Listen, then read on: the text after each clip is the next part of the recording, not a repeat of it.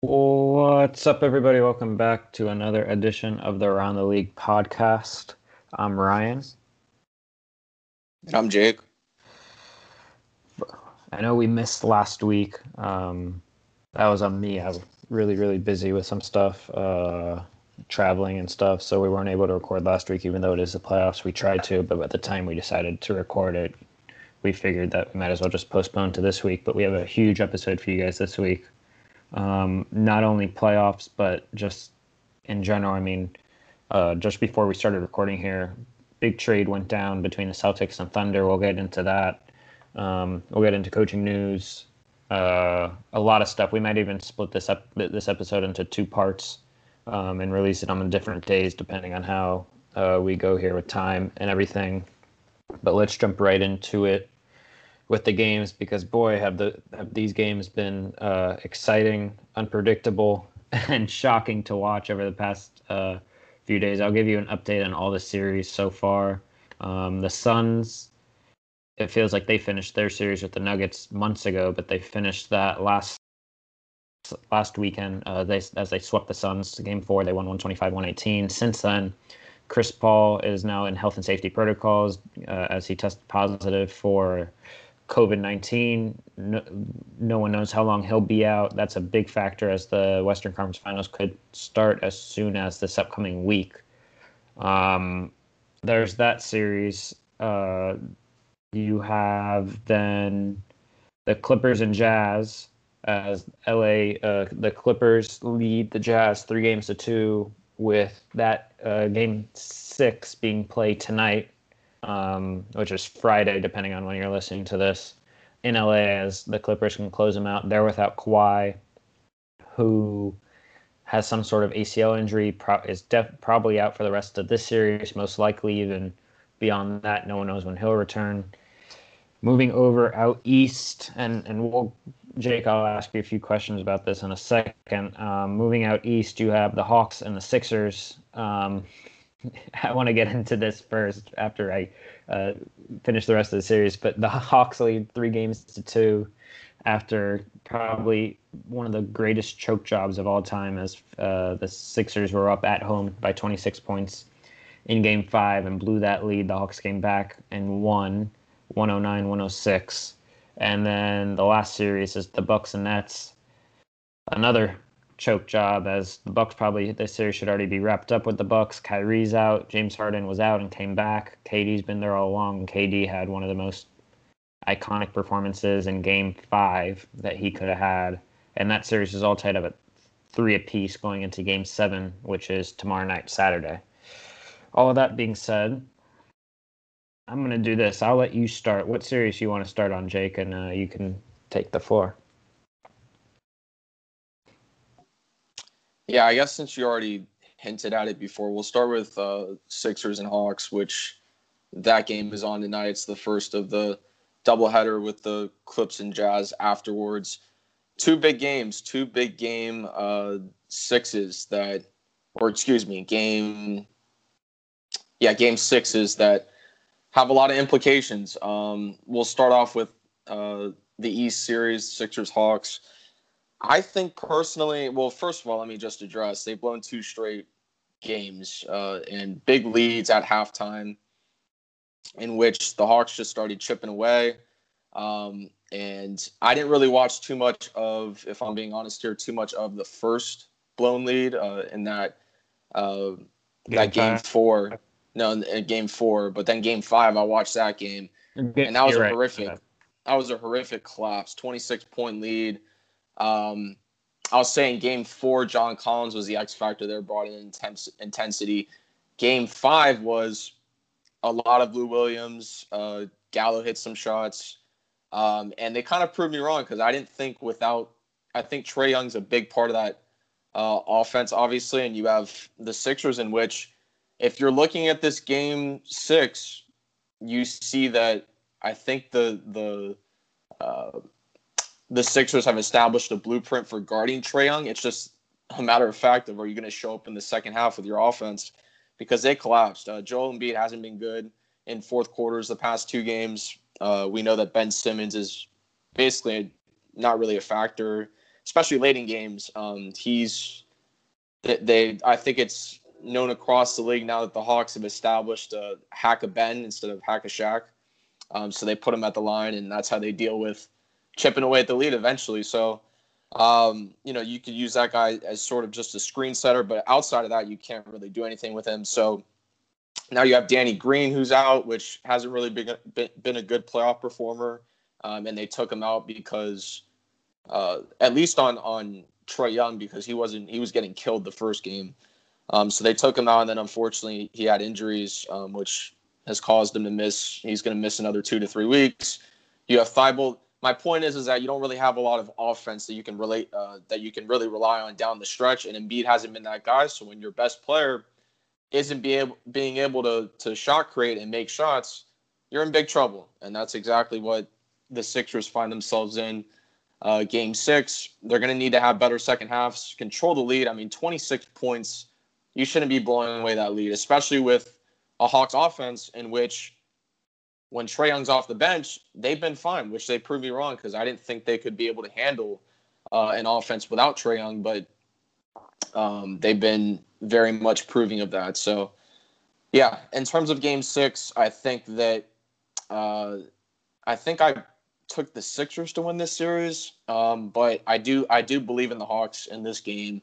Um, they've shown that that that they can really um, ignite a Hawks crowd with just a really young team and uh, no DeAndre Hunter or or not. I mean, they, can really, you know, put away a Sixers team that were that were early favorites. I'll go, but I'll ask you this as you finish your point. Um, do the Hawks close it out in uh? I I, I said games. Yeah. I yeah. said they do. I'll say this, and here's a little bit of a hot take. If the Hawks do win this series, the Atlanta Hawks will win the Eastern Conference Championship, and they will represent the East in the finals. Uh, you can book it, like Charles Barkley likes to say, guarantee. Um, I, I this Hawks team, they're giving me uh, Miami Heat 2020 vibes of the bubble.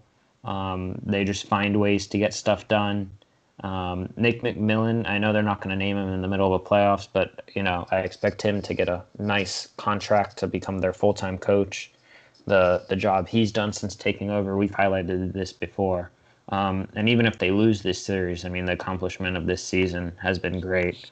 Um, and I want to give them credit more than you know. Obviously, I'll talk about the Sixers in a second and them blowing a lead, but I don't think enough people are giving them credit for coming back in this game. Uh, I was watching on and off that game, uh, and every time I looked up, you know, I would see the score. And at one point, it was one. It was 93-80. Uh, so I was like, oh, they cut it down in half. And then I looked again. It was 104-92, if I'm not mistaken. And the next thing I know, I look up and they're up 107-104 uh, with, I think, 30 seconds left or so. And obviously, they ended up closing it out. Um, I think it's one of the greatest like I said, choke jobs in, in NBA history that the Sixers had. Um, I don't know how you how you do that at home. And I'll say something else that's probably not going to be popular. And as much as he's one of my favorite coaches in the league, Doc Rivers. I mean, this is second year in a row now where last year he had the three-one lead with the Clippers, blew that. If he ends up losing this series, he's blowing this series as well. Uh, maybe it's time to start looking at him and his coaching uh, and something maybe he needs to adjust. But also, I think um, how much longer can you trust the process before breaking up the process? Um, I know this year they kind of uh, brought some new pieces in Seth Curry, uh, Dwight Howard. They drafted Tyrese Maxey, who really uh, isn't playing that much in the playoffs. Um, Matisse Thybulle, obviously great on defense, hasn't shown much office like you pointed. And I'm looking here Ben Simmons, eight points, nine assists, four rebounds. I, I don't care if you're a defensive player of the year candidate or not those type of numbers aren't going to cut it when you're you know the number two on a on supposedly a championship contending team. Uh, that's terrible. Just I mean, when you have a no disrespect to Seth Curry, but if you're relying on Seth Curry to put up 36 points, it's a recipe for disaster. Joel Embiid 37 and uh, 37 and 13 and five. Um, he had 17. We need those. Yeah, we need those fourth quarter stats though for Embiid. Well, I, I was going to say this: the last three quarters of the game, he only scored 20 points. So he scored 17 in the first, and then after that, it just went down and down um, by the minute, and it's just uh, this team has issues. I, I mean, I know tonight it, it's in Atlanta. I know Atlanta is going to be fired up for this game, um, and I expect Atlanta to try to come out and, and put the nail in the coffin um, immediately. Uh, if that's Nick, if I'm Nick, Nick McMillan, that's exactly what I'm telling my team because you know I don't know how a Sixers team comes back from this. Uh, 26 points at home. I, I mean, it's just terrible. Um, I, God, to, to pick this game, I, I have no idea. I'm, it's so tough. I know you said Hawks are going to win Game Six. Um, you know, I, will go Hawks win tonight too. I, I think, and I, I, think they do it in, in pretty uh, grand fashion. If it's a close game or not, I'm just saying it'll be something either late at the end or they'll blow them out, and it'll be a statement. And they'll roll into the. They'll be the first team in the East to uh, have their bid into the Eastern Conference Finals, uh, which uh, will be definitely a shocker to most. Yeah, well, you know what they have? They have, and I think this is an underrated part of this team. They have guys that can hit shots down the stretch. They have Trae Young. They have Lou Williams, who is a big time shot maker. Uh, you saw it in that third quarter uh, of game five. And so, again, they have guys that can close out games. Whereas, I mean, the Bucks struggle with, and that could be with certain like adjustments and stuff, but they struggle to close out games. So does this Philly team. And so I, I think that uh, they go into the home crowd tonight and they show them what they got and, and take game six. Yeah. Let's move on to the. We can go on to the other Eastern Conference series, the Bucks and Nets. That is going to Game Seven. Like I mentioned earlier, the Bucks in Game Five blew. I think it was an 18 point lead if I'm not mistaken. Maybe even 20 plus. Uh, in my opinion, the Bucks should have had this series already. Uh, Kevin Durant, just a outstanding performance, putting up 49, 17, and 10.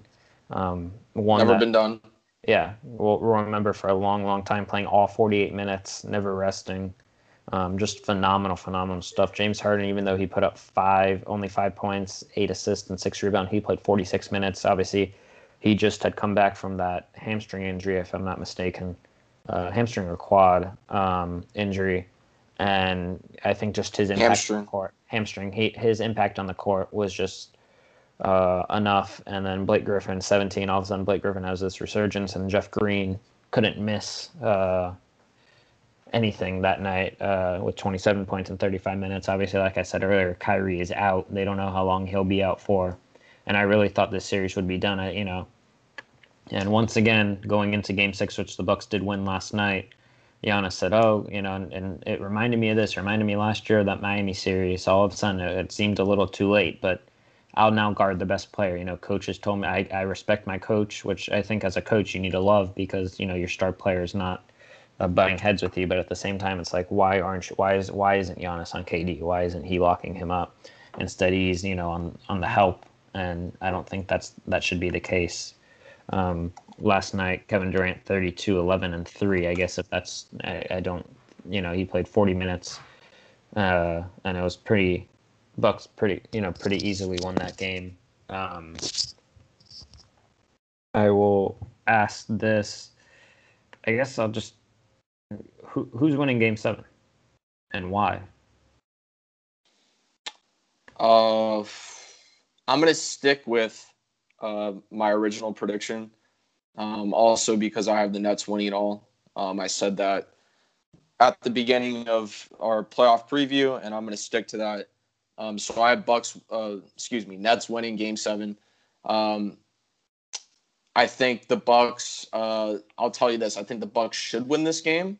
Um, but once again, I'm sticking to my original prediction. Um, I will say this: we need to see Joe Harris. He needs to show up because the fact that Jeff Green is coming back from injury, and I would venture to say he's he's at least matched because I think Joe Harris had a good game one. Uh, as far as game two, I'm trying to see real quick because I didn't do my research beforehand. Um, but I mean, Jeff Green coming back. What was it? Game four, game five.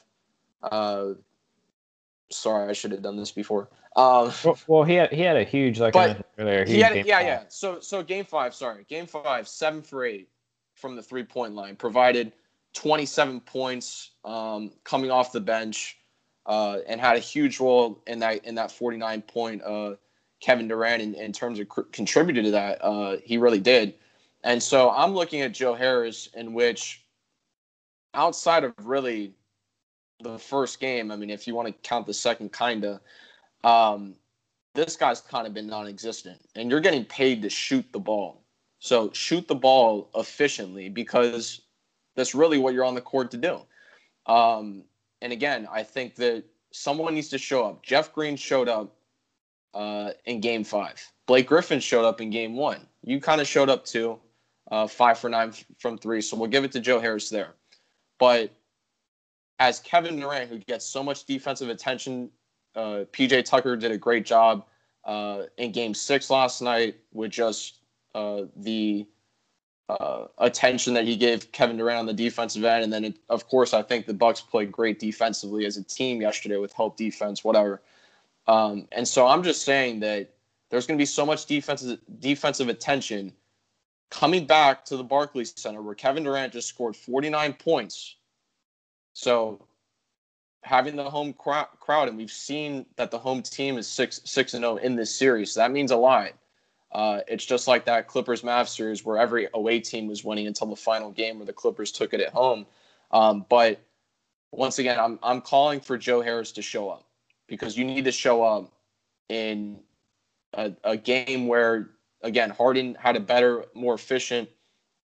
Um, like 15 16 point game last night um, but once again, you're you're getting a Harden that's maybe like what 50%, uh, and a Kyrie that's that's out. He's not coming back. Um, and so you're gonna have uh, at least of what I know, he's not coming back. But uh, you're gonna have to have that that guy show up because you've seen in the games that they've won, someone has shown up. So I'm looking at Joe Harris as that guy. But I'll take Brooklyn game seven. I picked Bucks in seven.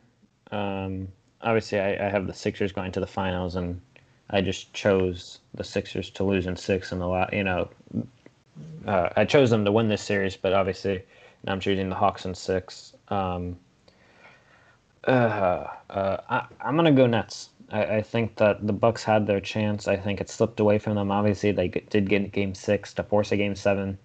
I think Brooklyn at home I think KD, you know, all the haters and all the namesayers that are out there, I think he he really puts this team on their back. And, and watch for James Harden. He hasn't had a great series. Obviously, I think he's playing injured and he's just out there.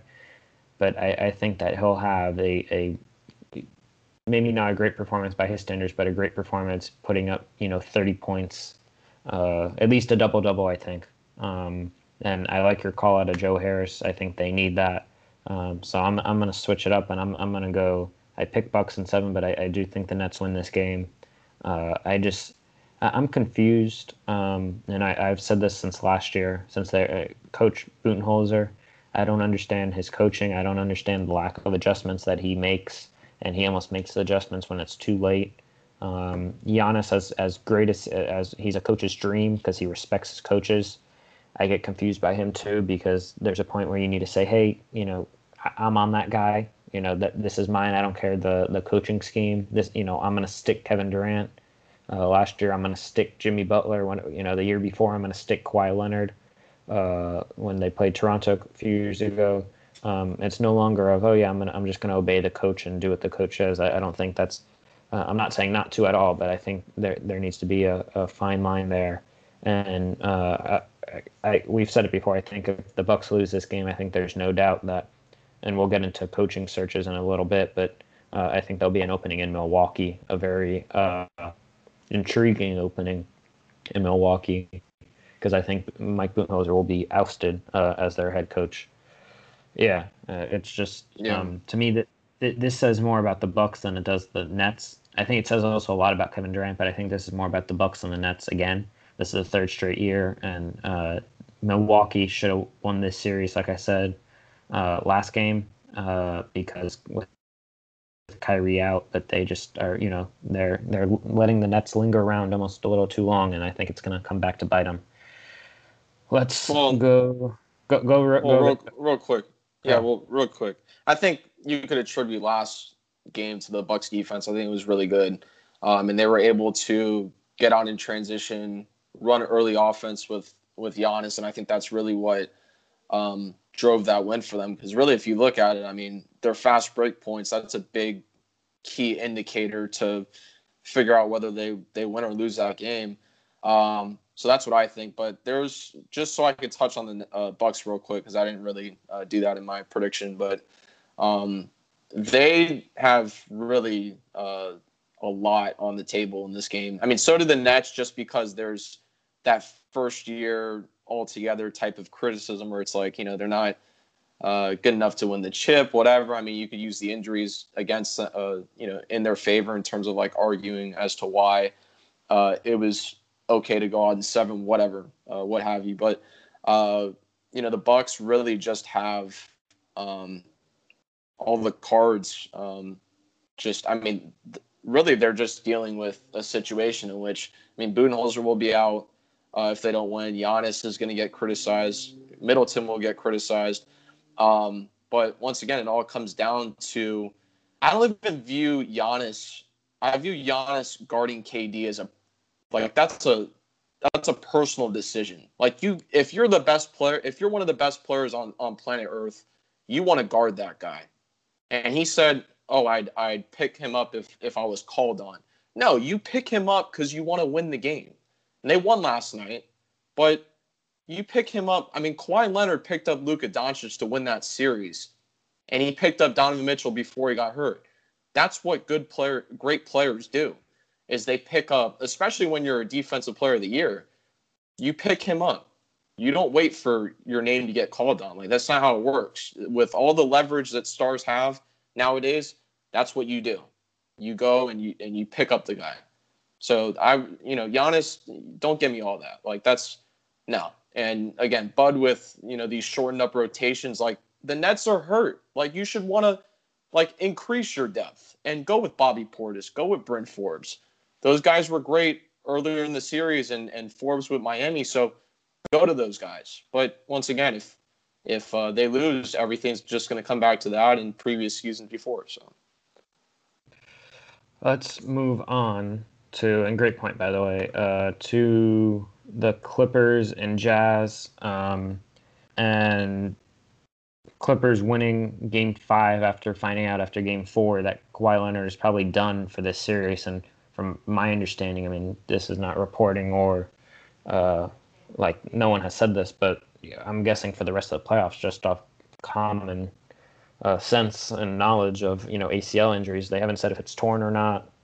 Um, they've kind of been quiet about what exactly it is, but um, I'm guessing the, the playoffs and this kind of puts a damper in my prediction in them winning it all. Um, but I'll say this: if Paul George plays the way he did in um, Game Five, they have a pretty good shot. Paul George, 37, 16 rebounds and five assists, um, putting up one of his greatest playoff performances probably since he was on the Pacers and he had those runs against the Heat back in the day. Um, can can the Clippers close this out in in six back home? Uh, they're 0 and 8 all time. Obviously, the Clippers have never been to the conference finals in their franchise history and close out games trying to go to the conference finals. Um, and if they can't, well, I'll, I'll just start. Can, can they close it out at home in game six?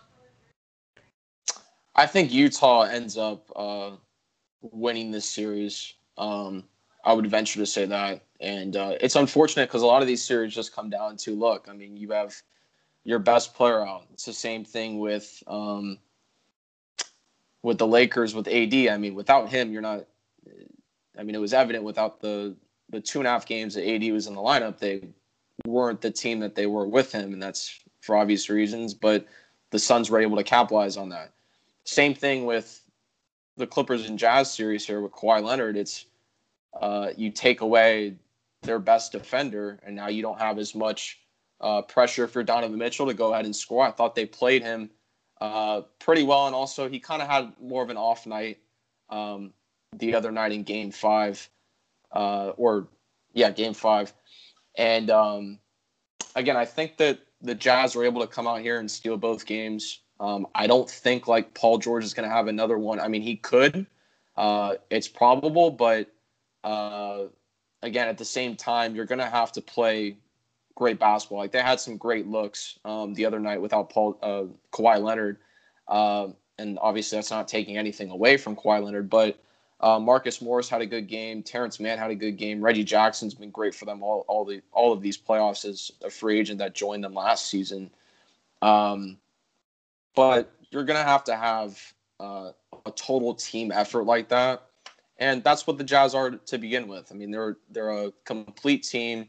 Uh, the depth is there. They shot well uh, in the first half from three, and then I think they made one three in the second half. Like they they were held to virtually nothing um, from beyond the arc, and again, that's that's not really going to happen. Where you really, and it could be just because they had a lot in the first half, kind of was inevitable that it was going to fall in the second half. But uh, the Jazz, they're a perimeter oriented team. Um, the way the Clippers are going to have to win this game is by sharing the ball uh, and having more than just Paul George um, in an effort to win this next game. Now they only need one. Utah needs two, but I think I believe more in Utah um, with all the pieces, and it's really coming together for them because unlike a lot of a lot of teams are kind of working their way back. Now, hopefully, nothing happens, but they're working their way back with Conley and Mitchell um, and, the, and their injuries. So, uh, yeah, I, I, would take uh, Utah in seven.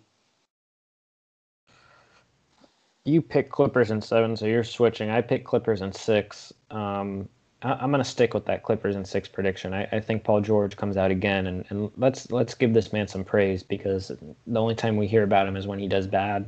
Uh, we don't. He, he's more good than bad, and I know even in the playoffs, he he has his lack of showing up over the past couple years. Um, man put up 37 and 16. Not many people can do that uh, as hard as they can try, um, and I, I, think he comes out tonight again.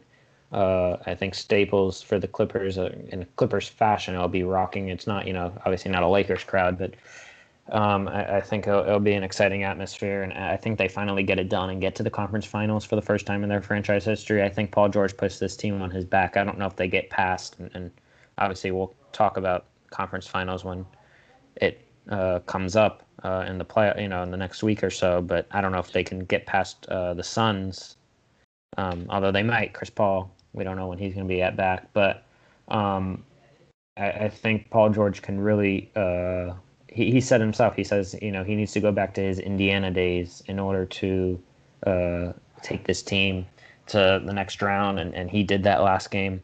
Um, I'm excited to just see see it again. I watched last game, and he was just phenomenal. Um, from the Jazz perspective, I mean, I, I just think um, that the Clippers are stretching them out. Uh, you have when you know when when you're getting Rudy Gobert guarding on, mm-hmm. on the perimeter, uh, you're winning all day. Uh, there, you know, you win that battle. Uh, you know, they have those small lineups where they go with Morris, I think, at the five. Um, who else do they have in those? Well, they lineups? also have Batum, Batum with Gobert. Batum, there. yeah, B- Batum. Uh, last game they started Batum, Morris Senior, Morris. Mann, George, and Jackson. Uh, yeah, Morris put up 25. Uh, Jackson put up 22. George put up 37. Um, and then I, I think you're always going to need either Morris or Batum to put up, you know, 15 to 20 a game now with Kawhi out. And then Jackson's going to need to put up 20 a game in order for you to keep going. Uh, I think you're going to need a little more from Rondo. Uh, he only had four rebounds, two assists, I think, just offensively. And I, I, I don't know why he's not getting more playing time, only nine minutes. Um, and then obviously Zubac playing time going down, but I understand that because you want to get Gobert out of the paint, which is working. Um, overall, I mean, I, I think that uh, a, a, really terrific job by the Clippers, and, and I'm I'll be honest, I'm rooting for them, not because I picked them. I'm rooting for them to uh, get this done and get this uh, um, burden off their back, um, or off whatever the saying is, off your chest, whatever. Uh, to, to get to this conference finals, I think the Jazz have had a great season. I just think that uh, Paul George might end up being enough. But I will say this: if they lose this game six, it's over for them. I think the Jazz have a fantastic fan base. Um, they're basically having sellouts there now, uh, which is weird, obviously, because the past year we really haven't had fans, but now obviously all arenas are getting back to normal. Uh, and I think Don, you know, you you put Donovan Mitchell, and and you know he has that killer instinct. I think you know the, you let it go to Game Seven, and I think the Jazz win this. But I, I will say Clippers. I think uh, close it out. Uh, that's tonight. Go to the last series, which is over. Uh, really, just talking about the Suns, as I mentioned earlier. the Suns swept the Nuggets, which feels like a couple months ago, um, but it was just last weekend. Uh, since then, bombshell drop that Chris Paul tested positive for COVID 19, and they don't know how long he will be out for. Uh, which, I mean, this affects them majorly. So, two questions for you, Jake. One, I know is a little controversial uh, among people. Uh, and then the second is just, um, well, the first is, I know you can still get the virus with the vaccine, um, but at this point, it kind of begs the question, you know, why wouldn't they get the vaccine, these players, just that way they for their peace of mind you know that way they don't need to go through these protocol stuff and and get back sooner if having to quarantine at all. Second is how much does this affect the suns? Well i think there was a report that he was vaccinated no? I don't know. I don't know. Well i think i think that's what they were leaning more okay. towards was the fact that he was yeah. vaccinated. Um, i don't know if that's official or not but um, but yeah there was a report uh, based off of that. Um, but yeah, um, I think that in terms of the league, I mean, you can't force someone to get a vaccine, but it it should be really highly recommended because now you're looking at a Suns team in which they were rolling. I mean, sure the Lakers series went to six, but uh, let's be honest, uh, towards the tail end there, it wasn't really that close. Um, so it was more like it was more closer to like a gentleman's sweep than than anything, even though it went six. Uh, and then they just swept the Nuggets with the MVP on their team. Uh, of course, dealing with injuries, whatever, but at the same time, they swept them. So uh, they were really rolling, and Chris Paul's a big part of that. Uh, third quarter, fourth quarter, really second half is where he makes his mark. Um, and just, I mean, dissecting the defense, uh, really uh, crucial to to be able to uh, take those mid-range shots off the pick and roll. Like the guy was just unbelievable, and um, for him to get into a conference finals now, and you're facing because it's at least what two weeks. I mean, something like that. Depends if you return those tests negative, um, and go through all that that COVID stuff. But uh, we're looking at I, would assume he's at least missing a couple games uh, next series, maybe like two, if I had to guess. But it could be longer. And what sucks is that the Suns have had this incredible run. You just made the playoffs for the first time in a decade. Uh, you went on this incredible run, and you have Chris Paul at the helm. And why that's important is that 2018 he had that injury, in which that kind of uh, snowballed into into really the the Rockets losing that series, which I think they could have won that game seven and went to the finals and really won it all. Um, and that kind of screwed them up. Now Chris Paul's kind of going through like some bullshit. Like I'm gonna be honest, it's BS um, because you know they've had and and this is something about just a league wide perspective here and the fact that they've just been inconsistent all season. Like Ryan, I know you remember the KD thing where he was like allowed to to to play against the Raptors. Then they took him out. Then decided, okay, you could play now. Uh, just back and forth between deciding whether or not, uh, because of the contact tracing, he was being able to play. It's just stuff like that where, uh, you know, Ben Simmons, Joel Embiid couldn't even play uh, in the All Star game because of the COVID stuff uh, with the barber. Uh, just a whole bunch of stuff that really doesn't make too much sense, especially considering now we're in June. Uh, and I don't care. I'm not like trying to get political here in terms of the vaccine. That's not what we are um, for the most part. Um, but again, it's like we're in June at this point. So it's been a year. It's been what? Approximately 14 months, however you want to add it up. And we're still dealing with this type of stuff. Um, the vaccine's out there, people. So again, if you want to go get it, that's your choice. It's not up to me or Ryan to tell you to do so. But at the same time, it's like at this point, this has to happen now. Like there's so much on the line for Chris Paul's legacy. Well, um, to I, I, to think... it's not that he's not a Hall of Famer, but it's it's the guy needs to get a ring. let, so. let me stop. Let me stop you real quick because I think you're making a good point, but for the wrong case. Uh, he tested positive. And you test positive. I don't care. Yes, vaccine not. That's the league rules that you know you have to sit out a certain amount of time. If he is vaccinated, then he should be able to come back quicker than those who are not. Um, just because he, will, you know, probably not as many symptoms and can get rid of it quicker, I believe. Um, but okay, I, but does does testing positive really like matter at this point? I mean, again, in terms of the public Yeah. perception, I guess. But, yeah, no, I, I, think it does. I, I, but I'm, I'm still. I, I think that that's just the way the league rules are. Um, I think that Chris Paul himself he helped these rules, so I, there's nothing he can be upset about because he's president of the. Players Association. Um, and I, I don't think he is upset. I think you know it's upsetting that this happened now. Um, and if he is vaccinated, then you know it shows that you still need to be careful even if you get vaccinated. Um, but otherwise, if he's not, then like you said, it's not our you know you can't force anyone to get it, but it just makes you think, hey, maybe I should have got it, and we wouldn't be in this scenario.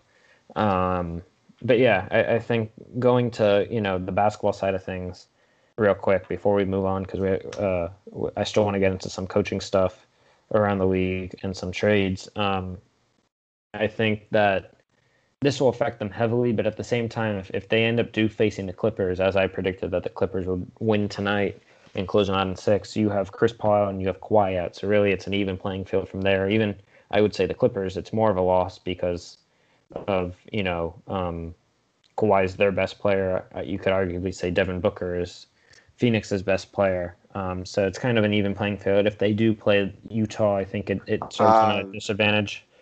Um, I would I would disagree with that. I think CP3's leadership uh, yeah, is, I, I is, think- is greater than and it's it's had a, a big impact because even like even when he's not in the game, I mean, and Monty Williams has, has played him on the on the floor with the bench players, um, and you know he was trying to work through that shoulder stuff, which again he was looking really good, and now this has to happen. So of course, I mean that's it sucks, but um, yeah, his leadership. I mean, even when he's not on the floor, I mean, and and I guess that maybe points towards like him being out could still he could still have an impact in some way, like off the court, whatever. But but still, I mean, you never want that to happen to a leader as great as Chris Paul. So Yeah. Um, we'll see what happens. Uh, I'm guessing by the next time we have a podcast, we'll have some sort of date. If not, he's already returned already next weekend. Let's move on now from playoff basketball to I don't remember the last time uh, off-season news, and we're not even off-season has been this much during the playoffs. Um, we have now one, two, three, four, five, six, seven coaching vacancies. Uh, Boston, we talked about already. Brad Stevens and Brad Stevens already got busy. I keep alluding to it. We're going to get into it in a second with the trade he just made. You have Indiana, um, and I always, I, for the whole tenure, for the ten months he was coach, uh, Nate Bjorkgren, uh, he was let go. It seemed like that was ne- ne- never worked out. Orlando Steve Clifford, uh, they kind of parted ways um, after he was there for a few years, and I think he, he'll be someone who definitely gets a job. I think he's a he's a decent coach in this league and deserves another chance. Uh, Terry Stotts, who we've been talking about now for a couple months, out in Portland. Uh, I know we've talked. I, I believe we talked about Dame on the last episode or a couple episodes ago, and his uh, kind of either you know do something for me now, Portland, or I'm out of here uh, type attitude. Uh, in Washington, Scott Brooks finally gets the boot. I've been calling for this one now for it feels like years, but uh, at least the past year, I've been saying his coaching, what he's done, has been a disservice to Russ and Bradley Beal. And uh, I mentioned the rookie Deni Avdija wasn't using him the right way, stuff like that. Um, go to New Orleans, Stan Van Gundy. This one kind of was a, a little bit of more shocking to me. Um, he literally just got hired in November, right before the season. Let go now. Now there's rumbling. Zion is not happy New Orleans. We'll see what happens there. what is he? Two seasons in, and he's Yeah, I already think making noise. yeah, and his whole family's making noise too. I Yeah. think. And then the one that probably shocked the war, shocked everyone the most, and I want to start here in Dallas. Um, Rick Carlisle just yesterday uh, giving in his resignation after 13 years, winning a championship. Obviously, since they won a championship in 2011, they have not advanced past the first round. uh, and the six times they've made the playoffs. They also got rid of Donnie Nelson, who's their front office uh, guy. He was there for I don't even know how many years, uh, firing him. Luka, now it's coming out, is, is not the happiest there, and he doesn't even know if he'll sign his uh, max extension.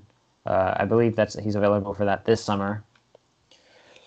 I'll ask you this: where where does Dallas go from here? Um, it just came out literally right before we started recording. Dirk is not going to take an everyday role with the front with the team, but he'll take an advising role and help them uh, hire a new president of basketball ops guy and a new head coach. Um, who are you looking at out there that you know should possibly uh, become the next head coach for Dallas? Or I can ask you this, uh, and you can kind of answer both in one because I have a feeling you'll what your answer will be out of all those jobs, Boston, Indiana, Orlando, Portland, Washington, New Orleans, and Dallas, who's the most attractive job attractive job that you would want to take if you're a head coach? Mm. Okay, so out of all seven vacancies. Yep, you have Boston, so you're going to have Jayson Tatum and Jaylen Brown. Indiana has Domantas Sabonis, uh, Myles Turner, uh, Caris LeVert. In Orlando, you have that probably most likely a top three pick uh, that possibly even number one overall pick. Portland, you have Dame and CJ, and depending on what happens there, Washington, you have Bradley Beal and Russ. New Orleans, you have Zion, and then Dallas, you have Luka. Okay.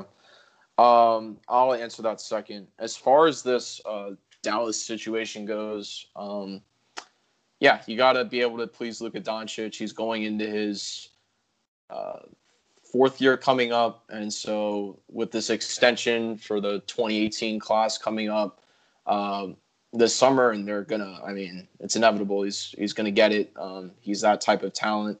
Uh, as far as who they're gonna replace Carlisle with, and again, it's it's the most shocking just because uh, there was some reported tension between him and Luka. Uh, so I guess some stuff was going behind the scenes.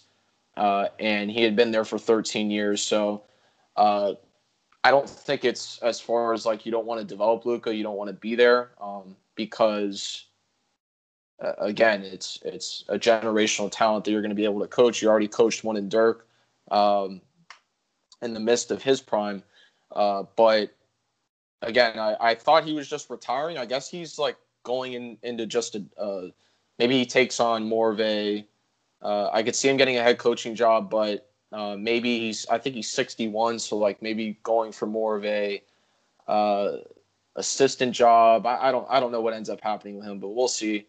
Uh, we've seen some contending teams uh, get coaches that we thought should be head coaches. Uh, example A, the Clippers. Example B, being the Lakers, for example. But um, I think the Mavs end up going with Jamahl Mosley because that's been that's what's been reported in terms of Luka's strongest relationship with a guy on the coaching staff, uh, and so he kind of knows what they're up to. Instead of, I'm of the proponent of just going with a, an assistant that knows the schemes, knows the offense, knows everything that they're really doing around Luka there, um, and so I think he ends up getting the job. Uh, just in terms of just the familiarity, you don't want to take risks when your star player knows what he wants and he's on the trajectory of being a great player uh, and again has already breached the surface and there's so much more left for Luka to accomplish in this league. Um, I think even more important news is that Donnie Nelson, their GM, departed as well. Um, and so they're going to have to really find out uh, who they want to take over that that job because that's a very important job. You have Chris Kristaps, who uh, hasn't really been the best there. Uh, has dealt with injuries, uh, dealt with playing a different type of role, uh, and in that sense, you need to be able to find the right package for him because I don't think Dallas is the right fit for him. Uh, you need to restructure your team in terms of defense. Um, I think that they need to find a guy to, to play next to Luka. You need to find a lot of critical decisions in order to please your star. Uh, and so I think the GM's even more of a bigger uh, need that the Mavs are going to have to address uh, more so than the coach, which of course is important too. But putting the right pieces uh, is an even more important job. As far as the question that you asked me, uh, I would say, hmm, let's see here. I mean, it's it's it's kind of just a a question in which I mean putting myself in, in the shoes of coaches across the league. Maybe Boston, just because I'd like to coach uh, two emerging stars. I feel like that would just be a really, um, really fun uh, job to take just because you could really navigate both those guys. And Jaylen Brown just had uh, a great season before he got hurt uh, on both sides of the ball. Uh, and so he, I mean, he came in the league known, known for defense, and he's really improved his offense. Even so, being next to a guy like Jayson Tatum, which, um, you know, you know that the ball is going to be in his hands too. They just got rid of Kemba Walker, which we'll get into in a little bit, which was also taking up some usage when he was in the game. So. Uh, going to, to Dallas real quick, and really I'll just make it all in one because I, I think the most attractive job is Dallas. I mean, you have Luka, who I think uh, within the next couple years will be the best player in the NBA, uh, no doubt about it. Uh, people need to remember, I think he's only 22 years old uh, with the stuff he's doing. Um, I think that going to Dallas, I think Rick Carlisle, uh, to touch that point, I think he will get another head coaching job. I think watch for Boston. I think that's a perfect fit there. Um, I, I, think that he goes to. He played there. He played there. I think even look out at Portland. Uh, if he goes out there, I think you know he won't take you know Orlando job or even an Indiana job, Washington job, just because uh, you know not because of his age. I just think he's of the mindset of he's ready to win um, and not help rebuild. So I think he'll go to one of those content, you know, quote unquote contending teams who needs a coach. Um, and uh, as far as the Mavericks go, I, I think this is going to be this is a huge off season, probably one of the most their important off seasons in their franchise history. Um, what are you going to do with Chris Kristaps? Is he on the move, uh, or do they keep him and give him another shot? Um, Tim Hardaway Jr. free agent. Do they bring him back? I think they need to. Uh, how do you you need to get Luka that second star? Um, I don't think Kristaps has proven that he can be that second star. Um, and if you believe he's that second star, you need to get a pretty good third star, I guess. Uh, you need to get someone else in there to help Luka. Um, I think for them, this is uh, huge, huge, huge. Uh, go, quickly going through some of those other uh, coaching vacancies. Uh, Boston, uh, and, and I guess we can touch on this now. Um, Boston did trade Kemba Walker just literally right right before we did this podcast. They traded Kemba Walker to OKC along with the number 16 overall pick in this year's draft and a 2025 second round pick for Al Horford, Moses Brown, and a 2023 second round pick. So OKC now has probably every pick in this year's draft. It, I feel like. Um, uh, just this is not reporting again. I just believe Kemba Walker probably will not play a game in in a Oklahoma City uh, uniform. I think this was just salary cap moving. Um, he's owed seventy two million over the next three years. What are your thoughts on that trade? Yeah, so as far as I, I kind of think the same as you do, is in terms of the uh, the money and with uh, with Al Horford and and Kemba Walker, two guys that uh, have dealt with injuries. Uh, Al Horford didn't really play too much uh, this past season on OKC, and when he did, he was pretty decent.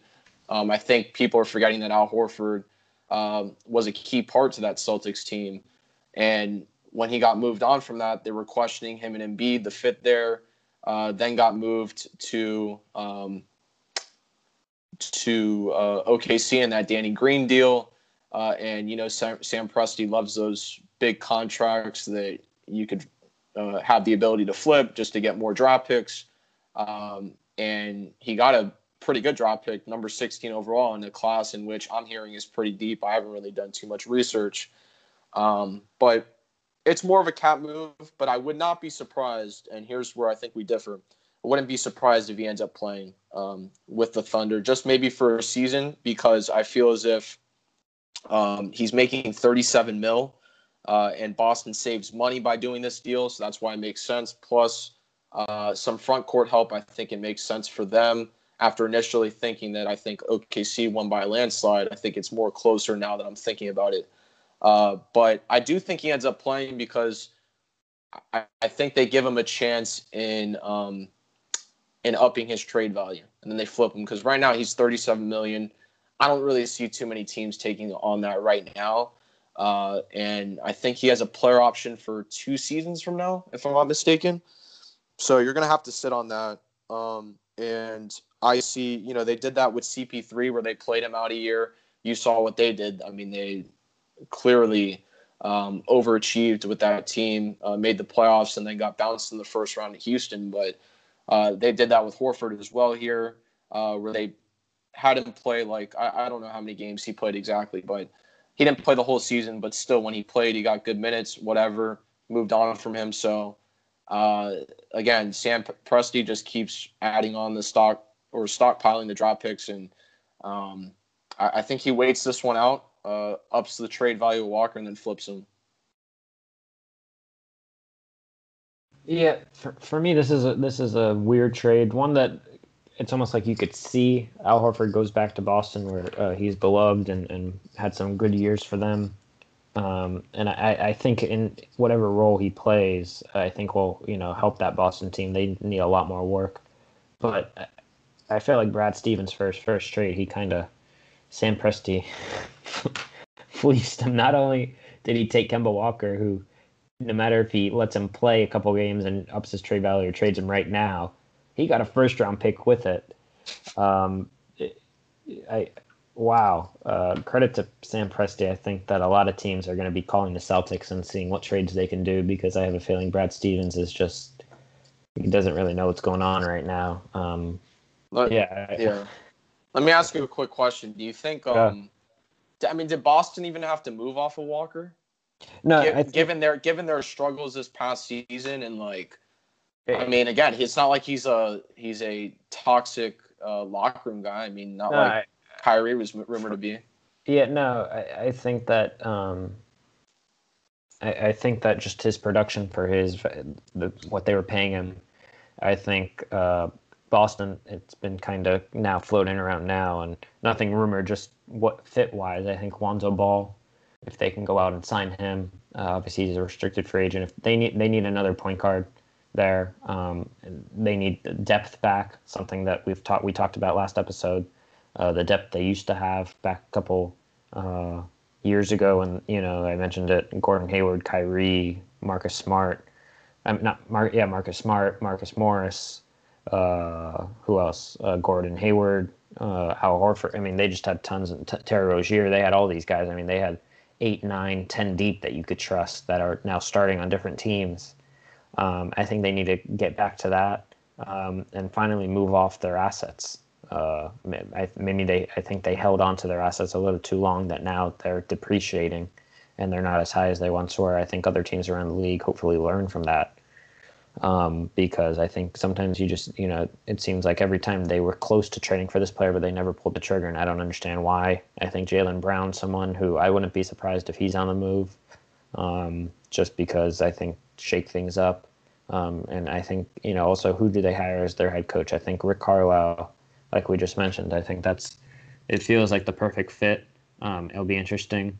I know Brad Stevens, you know, I think his voice got stagnant in that locker room um, but this trade, I think that the the Thunder won, and I wouldn't be surprised if somehow Sam Presti pulls it off and, and gets a, another pick for Kemba Walker, uh, and even a first round pick. I, I somehow, some way, I, I, don't know how he would do it, but I wouldn't put it past him. They're talking about uh, a potential Lakers move here. I don't know so. how how the cap there would work. Um, I think that you know, I guess he would go in and be like Schroeder or Rondo. Uh, mm. I think it would be good for Kemba because he wouldn't have to do as much. Although in the Celtics, I mean, it's kind of he was like the third option.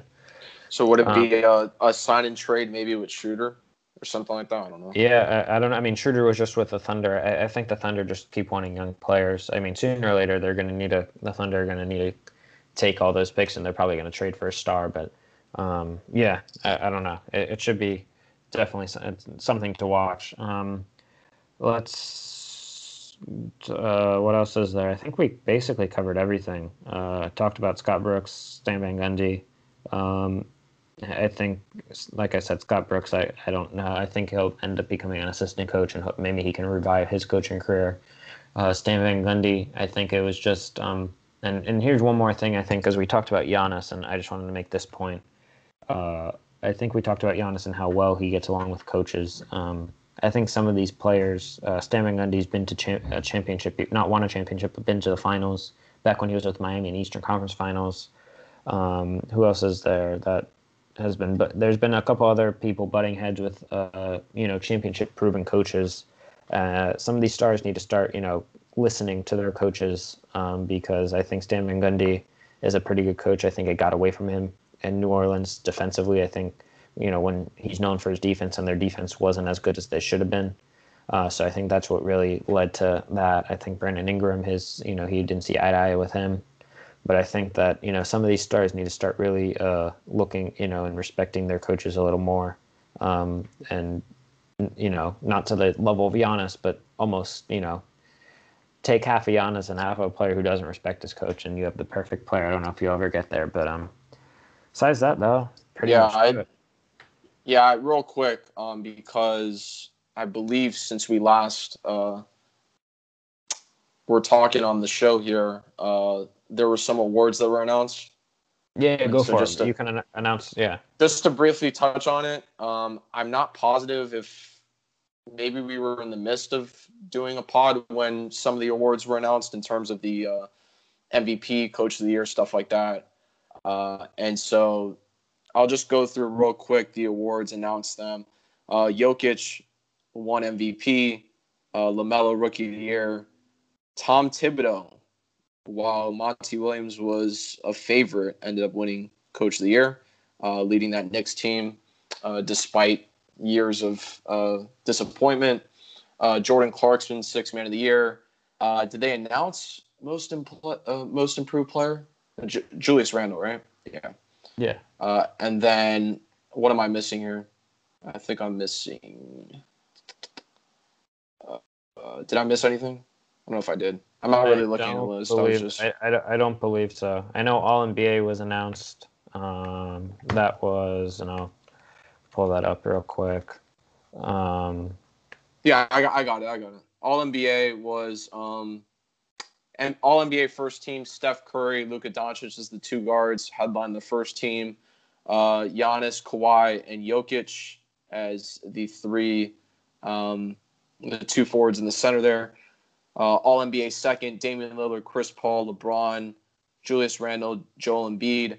All NBA third team, uh, Kyrie Irving, Bradley Beal, Paul George, Jimmy Butler, and Rudy Gobert. Uh, they also announced the uh, all defensive teams uh, a couple nights ago. I think this was consecutive nights on Inside the NBA. Um, first team: Ben Simmons, Rudy Gobert, Draymond Green, Jrue Holiday, Giannis Antetokounmpo. I don't think there's too many surprises there. Um, second team: Bam, Jimmy, Embiid, Thybulle, and Kawhi Leonard. So that was the all defensive teams, and then yesterday they announced uh, the all rookie teams. Uh, and let me pull that up real quick here. So for the all rookie teams, we have um, Lamelo Ball uh, for all rookie first team, along with Anthony Edwards, Tyrese Haliburton, Saddiq Bey, and Jae'Sean Tate. I think that's the um, the first team there. And then the all rookie second team, Immanuel Quickley, Desmond Bane, Isaiah Stewart, Isaac Okoro, and Patrick Williams uh, from the uh, the Noles. So go Noles. yes, sir. Uh, where can they find us on social media, Jake? Uh, a lot in this episode, and I think we had pretty good timing. Uh, hopefully, that way we don't, we don't keep you guys too long, and you guys can enjoy the podcast. Um, where can they find us on social media? And we'll see you guys next week. Yep. So, in terms of uh, finding us on social media uh, to keep up with all the episodes, uh, at underscore around the league on Instagram, uh, TikTok at ATL pod, podcast. Uh, Ryan mentioned our Twitter, uh, our Twitter, real quick, just so we uh, Yeah. we can get some more follows on there. At underscore ATL podcast underscore.